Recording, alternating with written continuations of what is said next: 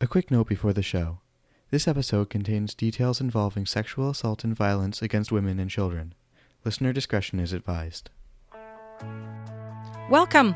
I'm Dr. Ramona Alaggia, lead investigator of Make Resilience Matter for children exposed to domestic violence, associate professor of social work, and the Factor Inwentash Chair in Children's Mental Health at the University of Toronto.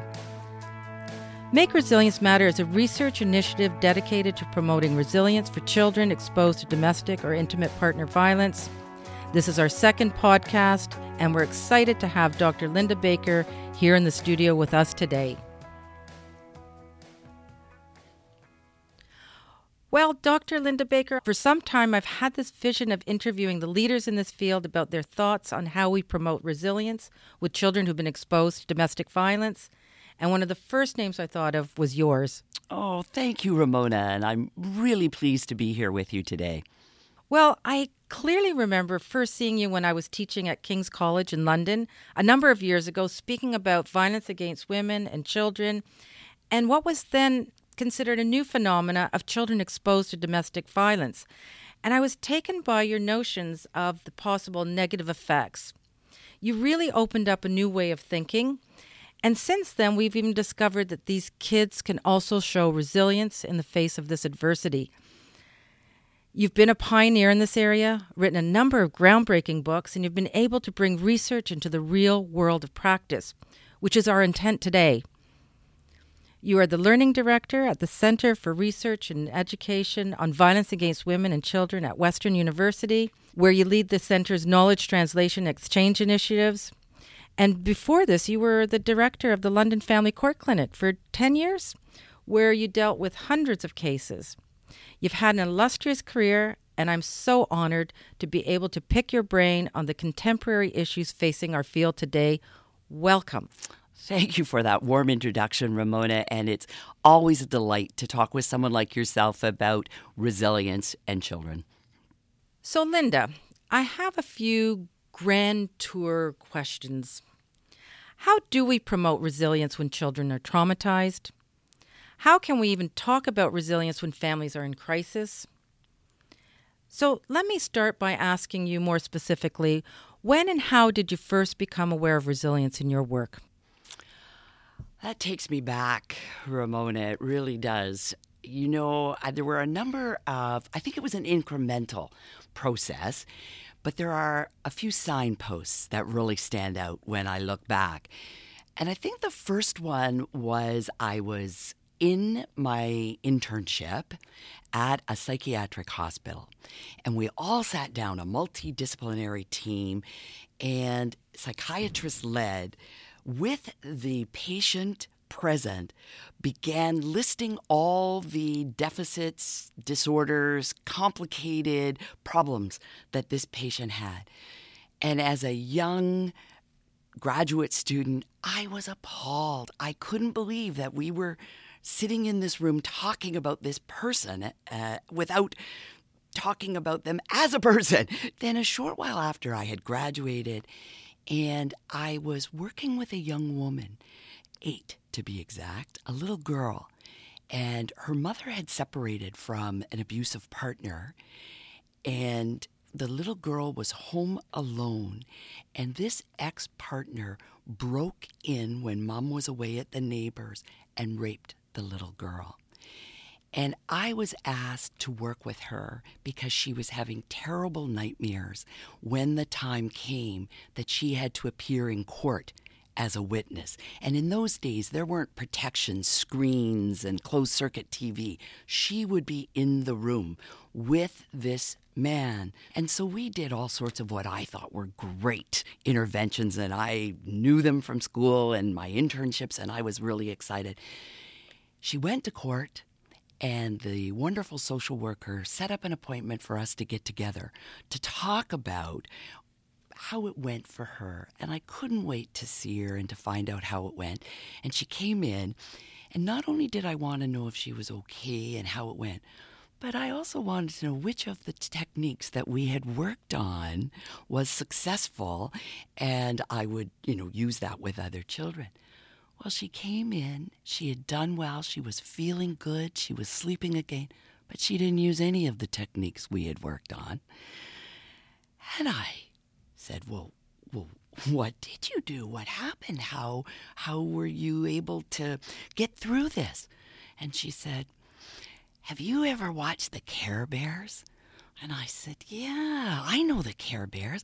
She says, Well, you know that little bear that says it worries all the time and he says, I won't be afraid, I won't be afraid, I won't be afraid. She says, Well, I got in that cab in the back seat and I just said quietly in my head, I won't be afraid, I won't be afraid, I won't be afraid. And I never stopped saying it until I had to answer the questions on the witness stand. She didn't call it the witness stand, but in court. And I sat there and a light came on. Here I was using tried and true and evidence based approaches but I'd made a fundamental error. I hadn't stopped to find out what the natural coping, what the natural strengths that this little girl had, and then to work with her to build on that. And you see, she had watched the Care Bears every day after school. So she already that was something that came easy and didn't need a lot of rehearsal because she kind of lived it with that little care bear every day after school. And that was really a game changer for me in terms of realizing that the place we had to start was really looking at natural coping, natural strength, natural resilience pathways. That is such a powerful and moving story. I, I can just see this little girl who had developed her own mantra you know, ahead of her time.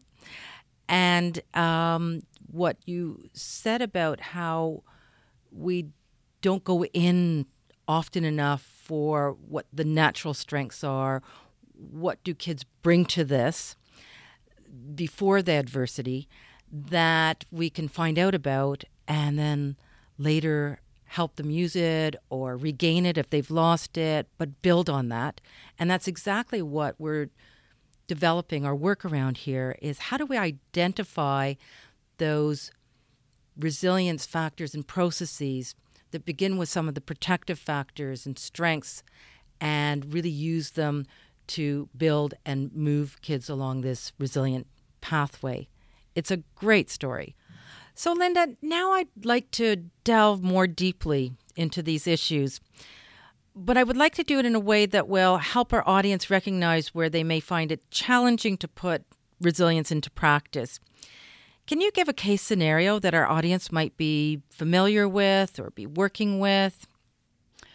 Um, I can, Ramona. There's one that really comes to mind for me.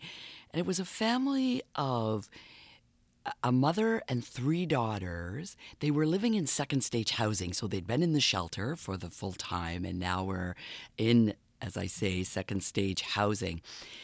And they had separated, uh, the mom had separated from her ex husband. He was the stepfather to the two oldest girls and the biological father to the youngest. And these daughters, were in different developmental stages and had really been impacted by the exposure and the traumatic events that they had been exposed to while living within the home where intimate partner violence was. So that's that's a great example because I think our audience members can really relate to this kind of scenario unfolding, um, especially with second stage housing with uh, different parents, uh, different types of exposure. So, uh, first, if you can, remove the concept of resilience from your mind just for just for a little bit mm-hmm. and and describe what a good trauma informed assessment and intervention plan would entail. Hmm. Well, how the case came to me, Ramona, was that the school and mom were really worried about two of the young girls, the daughters. So the oldest daughter was 14, 15 and in high school and was not doing well. There was a suspected learning disability. She was missing a lot of classes. And she had been telling her mom she was at a girlfriend's, but really was at her boyfriend's and was having sleepovers there. And mom was really worried um, for her. The middle daughter was about nine or 10, and mom didn't have any worries about her from the perspective that she was doing really well in school. But the teacher noticed that she was really invisible in the class and tended to be passive in her peer relationships. So others could just kind of boss her around or ask her to do their work or just she seemed to not have the teacher's act words were an assertive bone in her body, but she was doing really well. So wasn't causing any problems in class.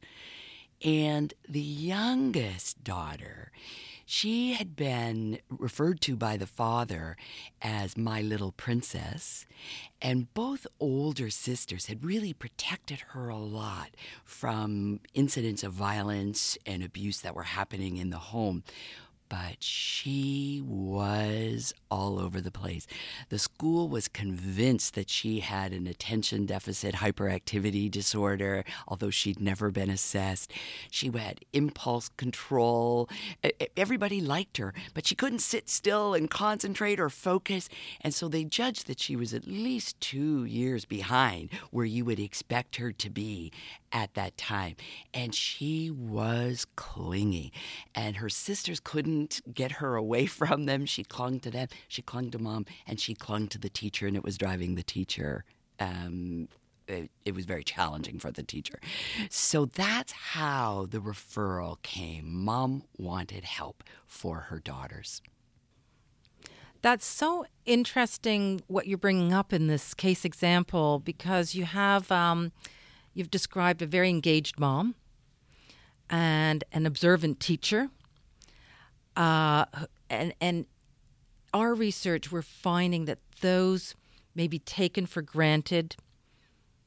Roles in people's lives are actually so important, and bringing attention to I guess I guess you were saying that this girl was doing relatively well on the surface of things and could have easily slipped under the radar but this attention was brought to her in spite of all the other things that were happening in the family with her siblings and all the different uh, issues that were arising that needed to be attended to.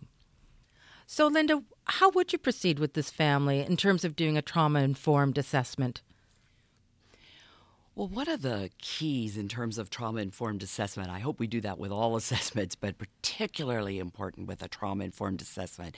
And when children and youth have been through, what these young people had been through, is to establish safety and mm-hmm. to make sure mm-hmm. that they're comfortable being alone with me. And so we met as a whole family, and I spent some time just getting to know mom and the three girls yeah. while they were all there with each other. And from there, really made sure they were comfortable on future visits, spending some time. And in that first session, establishing that their mother was supportive of them talking to me about the violence or the fighting as the girls referred to it, that had happened mm-hmm. at their home. So I'm not adding to the separations, triangulations that are so often part of families where there's intimate partner violence, but rather I'm modeling a more cohesive and transparent, healthy process. And then set up sessions with each of the girls, but in their home, in a private section. So everybody yeah. else was in another part of the house, and we were in the kitchen at the kitchen table and would spend time. And that was the, the first really important step was them getting to know me starting to build rapport and trust and making sure it was clear everybody understood the purpose and that most importantly that their mother was wanting this to happen. So, what I'm hearing you say that this is a really collaborative approach where you're giving the family choice, some control, actually, quite a bit of control, which makes complete sense given that they've been so out of control in their home environment with their family dynamics and that you're being transparent with them to to really build that safety and trust. That's exactly it, Ramona. And often for children, the place they feel most safe is in their home, but not always. Sometimes they feel more comfortable in a, a, center, a children's mental health center, another location. But I think it's really important to check and also to check in with mom. The, the second stage of the assessment was starting with mom. So I wanted, from her perspective, to make sure I understood the traumatic events mm-hmm. or yeah. adversities yeah. that she believed the girls had experienced. And that was really important because then I'm not going in without any background to meet with those um, children and young women, the youth. And that provides a background and it gives me some thoughts about questions or prompts. But we try to keep it pretty open ended, trying to let them tell what they have experienced yeah. rather than yeah. being too directive for fear that you're one making them feel out of control or less control or that you're guiding in a way that you might miss something really important that you don't even yeah. know is there. And what we often ask mothers is after they've chronicled what their children have been through, and that can take a long time. When there have been repeated, and it's really important not to rush that. And it might take two sessions. And often that becomes very emotional for a mother. And again, pacing that interview and the despite wanting to gain better understanding quickly one really has to pace the interview in a way that is supportive of the mother's emotions and she's maybe having all kinds of memories um, reminders or triggers of what she went through because in every one of the events that she's likely to describe, she was being assaulted or abused in that incident. So it's a very emotional uh, experience for mothers. You're describing such an excellent framework. Uh, it's it's really quite detailed. Obviously, you have to have a good level of skill, but so important to do. Laying down, setting the stage for the work to come. It really is. And one of the things that we build in that you don't always find it in the literature, but we find really helpful is we then ask the mother that we're working with for each child, what do you think would be the experience, the event, the incident that would have been most distressing, most upsetting to this child or this child? And mothers often become very reflective, but within minutes describe different incidents for each child, but mm-hmm, through the mm-hmm, mother's uh-huh. lens. And that's really important for us because it gives us an idea of what mom's worried about, what she has in her mind in terms of her worry for each child in particular, apart from her general worry. And then when we meet with children, we ask them to talk about the fighting, if that's the term they use, and I find most children do. Yeah, yeah. And to talk about different experiences that stand out for them. And then again, we ask them after they have done that, again, pacing and being very sensitive, always making sure they've got Play Doh or mm-hmm. crayons or pencil crayons or a doodling pad, something that they can be working with, building in breaks, taking a walk and having something to drink and eat, and coming back, but ending with which of those situations is the one you're most likely to think about just before you fall asleep, or the one when you don't want to be thinking about the fighting that tends to sneak back into your mind, either with an, a picture in your mind or words or sounds, and to find out. And what we find is almost it's I, I don't want to say never, but it's very rare that what through the mother's lens was the most salient for a child is what was the most salient experience for that child.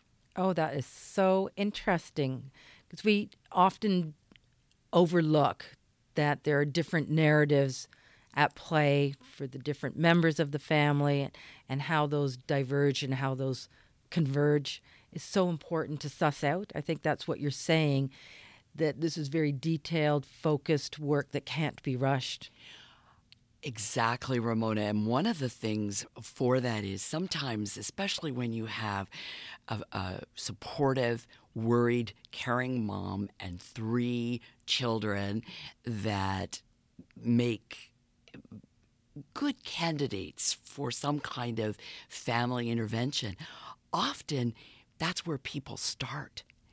And I think that what we often miss is that if we're not really careful, there can be a dominant narrative that becomes the story, but it suppresses a narrative that's much more powerful in an individual family member. And often between siblings, those narratives are so different. And we tend to assume children experiencing roughly the same violence. And even though they're different personalities, that basically the narrative of the traumatic events will be quite similar, but it's often very different. Mm-hmm. You know, what you're saying also sparks for me this other observation that we're starting to probe in our research is, and, and I think it's really overlooked, the impact that this violence, or what the kids call fighting, has on the sibling relationships. We don't know much, but in our interviews, we're getting glimmers of this really uh, profound impact on the different sibling relationships. Is that something that you consider in your work? Very much so. We look at it in the perspective of the either prescribed role that a child has been given by the family or an assumed role. And we look at that very carefully. And children are amazing at identifying their role as well as other roles. They may not use that language. So, for instance, often there's one child, often an older child, in this case, it was definitely the oldest daughter, who is protective of the younger siblings.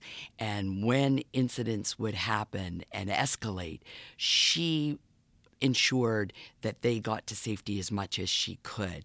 And another child is the distractor, for instance, or the um, tries to distract dad from mom. And to diffuse the violence is another example of a role, for instance, that we've seen. And I think that there are so many different roles. And it's important to understand that because while they're so functional and make so much sense when you're living with violence, with abuse, often after, when the violence has ended and a family is trying to recover and heal and move on, those roles can really get in the way, as it did in this particular family. Well, yeah, certainly, because the patterns have been set and they get repeated, and I would imagine repeated in future adult relationships. And so we're finding in our research too that the sibling relationships that are described during and in the aftermath of the violence are either a very have very distant quality, they're detached from each other, or quite hostile and upset and almost reenacting the violence, the, the fighting that they, they witnessed. And I think that I just like to start, Ramona, by saying so often, and I think that we've made some progress in eh, talking about trauma informed, understanding that better, understanding it across different developmental stages. But I think we're still just emerging in our understanding and practice of how we integrate trauma informed and resilience informed. Oh, I couldn't agree with you more. This is the crux of our work. We know a lot about trauma. We've had decades now of trauma treatment, trauma informed, and this other piece of resilience that really needs to be taken into account is, is is developing, as you say, emerging. And I really think we need to be thinking of it as both are necessary, neither is sufficient. When children have lived with intimate partner violence and experience trauma. And that is really an encouraging, and that's why I think initiatives like Make Resilience Matter are so important because you are bringing those two really important frameworks together. Um, not separating them, looking at them as needing to coexist. And I think in this case, if we go back to the three girls and their mother, it just really stands out. I mentioned, Ramona, that we always ask about so what's salient? What's the situation, the incident that you think of just before you fall asleep and you don't want to think about or comes in during the day? Oh, I love that example. That really is gets to the nub of the, the you know the the angst and what needs to be resolved. But then when we move into the resilience, then we add to that once we find out what that is from our trauma informed portion of the assessment. The dovetailing with the resilience informed is to say, and how what was that like for you? And and describe for me how how did you um, cope with that, or uh, what did that mean for you? And we learned so much. I want to go back to the middle daughter who was doing well mm-hmm, in school. Mm-hmm. And her mother had described an incident where the her ex, the children's father, stepfather, had pushed her out of a moving van. And she knew the middle child, I'm going to refer to her as Chris, was present in the van. And she just knew that would be the most salient. And when we talked, when I talked with Chris, Chris thought for a moment and she said, We were all sitting at the supper table. And everything was going along fine. And all of a sudden my dad just punched my mom in the nose and it was bleeding and she stopped and, and i paused and i said and that was upsetting and she almost it was like i was no longer there and she said i didn't see it coming. I didn't know it was going to happen. And what really came out through more discussion was her coping and her sense of agency in this situation that she couldn't control was being able to predict when something bad was going to happen, mm. when dad was going to hurt right. mom or her sister, the oldest sister, and she would then feel that she could take steps to be safer. And that one bothered her. It was the one that crept back in because she didn't see it coming. And she had a lot of confidence and felt more empowered because of this ability to predict. Right. And that was um, the situation. I, I want to give you another example in terms of asking for a situation. We were working with her younger sister and she described the following, and it, and it just stays with me always, Ramona. With her and her age, I asked her if she would draw me a picture of what she does when the fighting happens. Mm-hmm, mm-hmm. And she tells this story and she draws. She draws her bedroom. And then she describes herself going into the bedroom and ripping little pieces of paper. And on these little pieces of paper, she writes notes help. And then she crunches it up. On another note, get me out. Crunches it up. And then she hides these notes in her bedroom. And when I talked with her longer, she hides them because it would be bad news if Dad found them. But also, she was just young enough that she had hope that somebody was going to find them. She still believed in um, the tooth fairy and superheroes. And she thought if somebody found them, they'd stop the violence and they would rescue her and her sisters and her mom. So she had an escape fantasy. And she also took action. Instead of feeling there was nothing she could do, that she had no personal agency, she was active. She took action and she had hope that it would make a difference. We wouldn't have known about those strengths, those natural coping strategies that both young women were employing if we hadn't spent the time talking with them and trying to understand how they made sense of the experience, of the violence that was happening, but also what they did when it was happening. I am really struck by um, this little girl's creativity, how she used this way to escape and find ways to escape, and also your take on it because it could have been seen that she was a weird little kid doing weird things, tearing up paper, writing notes, crumpling them up.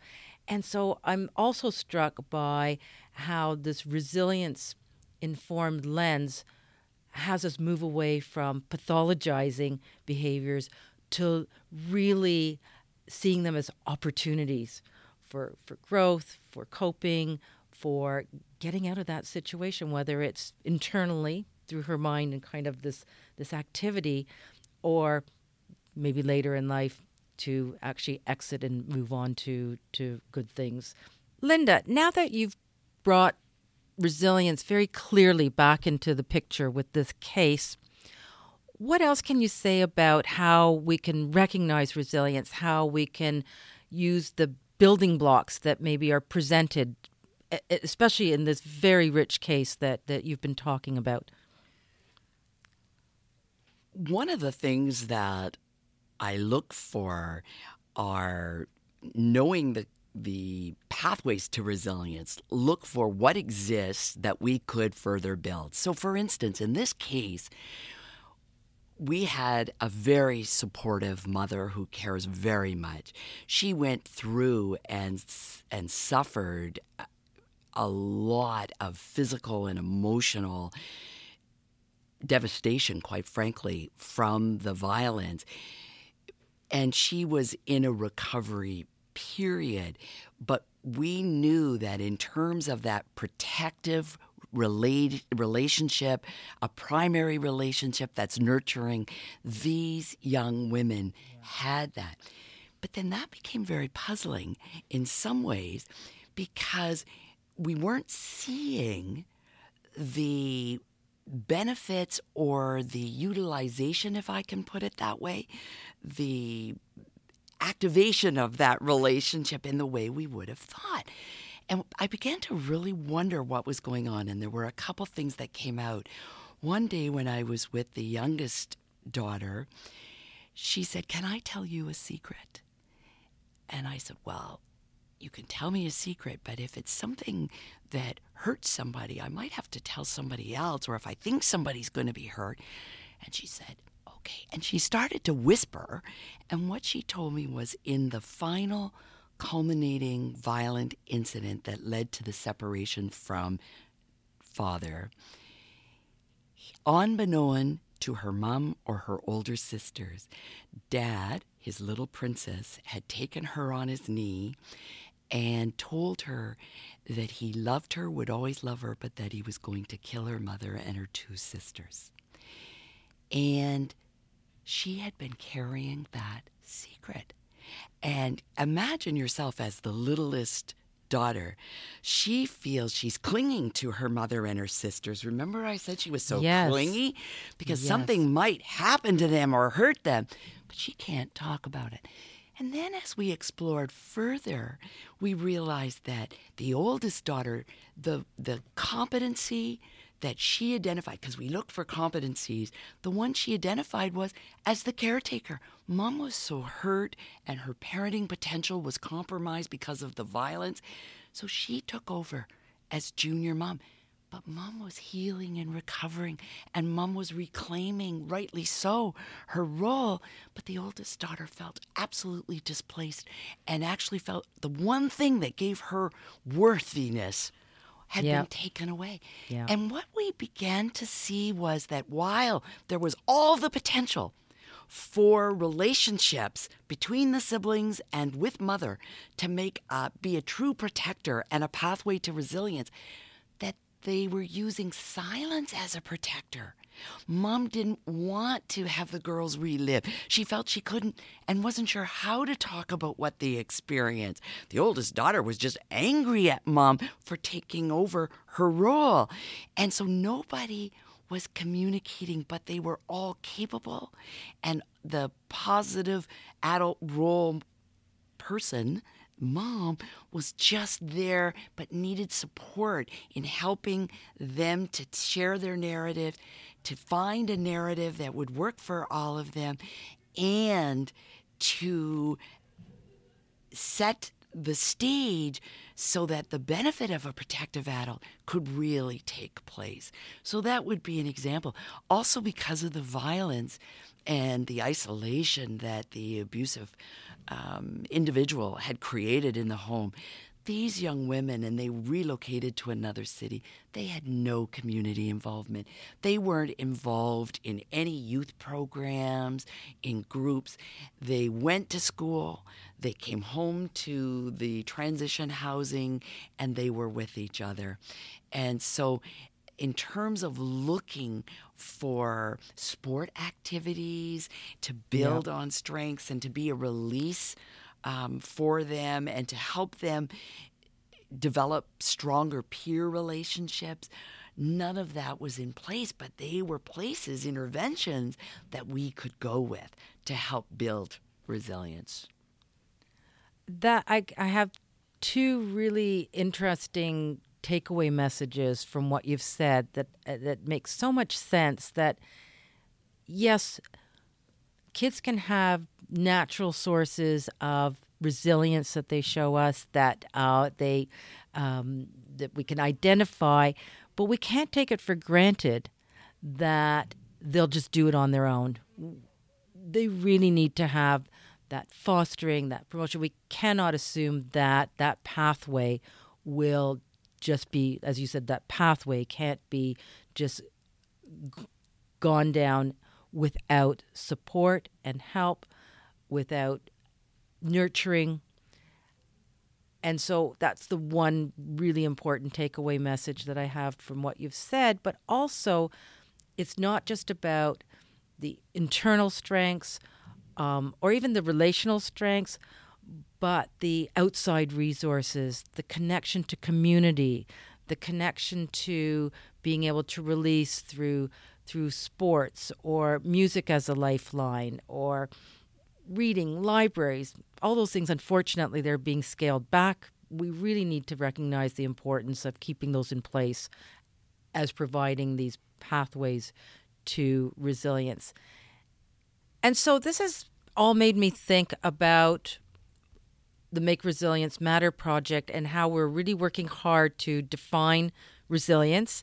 And we spend a lot of time really looking at this concept and this issue. And what we've come up with is, and I, I really want to hear your thoughts about this, that resilience is not innate. One doesn't have it or not have it, and it can be fostered. And we've actually put together uh, a, a, working definition that we're moving closer and closer to figuring out if this is kind of it. That resilience is a process of navigating through adversity using internal and external resources. And what this means is resilience happens through a combination of the child's qualities, relationships, and the context or community surrounding that child. What are your thoughts on this? I think it's an excellent definition because right in the definition, it creates the blueprint for where we need to go in terms of intervention. And I also think that while that definition works and is important in terms of an understanding of resilience for all children and youth, all people for that matter, I think it's particularly apt for the fee- the context of domestic violence. Because when we stop and think about children living with domestic violence then we know that yes, they have strengths, which are the building blocks of the very pathways to resilience, but often they don't recognize those strengths. They may be experiencing emotional abuse in the home as well. Mm-hmm. They're experiencing fear all the kinds of things that can compromise what would have happened in a family to help children be aware of their strengths and mm-hmm. to build mm-hmm. on them. Yes. So I think that piece is really important. So eh, the types of relationships in the community, the activities, sports, music, all of those really good protective resilience building activities then children may not have the opportunity because of the um, abuse that's occurring in their home. Linda, that feedback has been really great on the definition of resilience and the whole concept. It's it's really helping to crystallize that this definition we've been striving for is we want it to be particularly apt to the context of domestic violence. So this has really helped to uh, further crystallize uh, for myself and my team how we want to think about this concept. So I'm going to move it now to ending up on a few more grand tour questions, which are what else needs to change? And looking ahead, how else can we help professionals promote resilience? What are your thoughts? Well, I think one of the key things is that we first of all have to recognize that there are pockets of amazing trauma informed, resilient informed practice happening, and children are benefiting from those. I think the challenge is, and where we have to go next, is to shine a spotlight on those pockets of practice and that we have to move it from pockets to a system that is trauma informed and resilience informed. And right now, that system is not in place. We talk about it more, we recognize the importance, but we have not got there. Linda, I couldn't agree with you more about these you know pockets of excellent work that's being done in both trauma and resilience informed work. I see it all the time. It really resonates with me. I hadn't thought about it that way. And now that I'm seeing it that way and hearing what you're saying, how do we get to the next step? Ramona, I think that we have to bring about and create a tipping point, if I can use that overused expression, a cultural change. And what I mean is, we have to shift our framework. So, right now, the whole system is geared on who needs the service, who's got the most severe troubles, problems, and let's put our resources there. And what that does is it's counter to an approach that is recognizing the building blocks for resilience and stopping the work from happening or resourcing the the services that would help build create the pathways with those building blocks for children. So I think it's a fundamental paradigm shift and I don't think until we succeed in that that we're going to move beyond pockets. And the approach that I don't think would be helpful is to try to just one by one increase the number of pockets. I'd like to see that cultural paradigm shift occur. Linda Baker, thank you so much for joining us, for sharing your wisdom, your insights. I'm sure our audience is going to benefit tremendously by your work and what you've learned from it and how you've applied the concepts of resilience. Thank you, Ramona. It's been a pleasure, and I will be watching and following Make Resilience Matter. Thank you to everyone for listening to today's podcast. I'm Ramona Alaggia, lead investigator of Make Resilience Matter. That's Make Resilience, R E S I L I E N C E, matter.ca.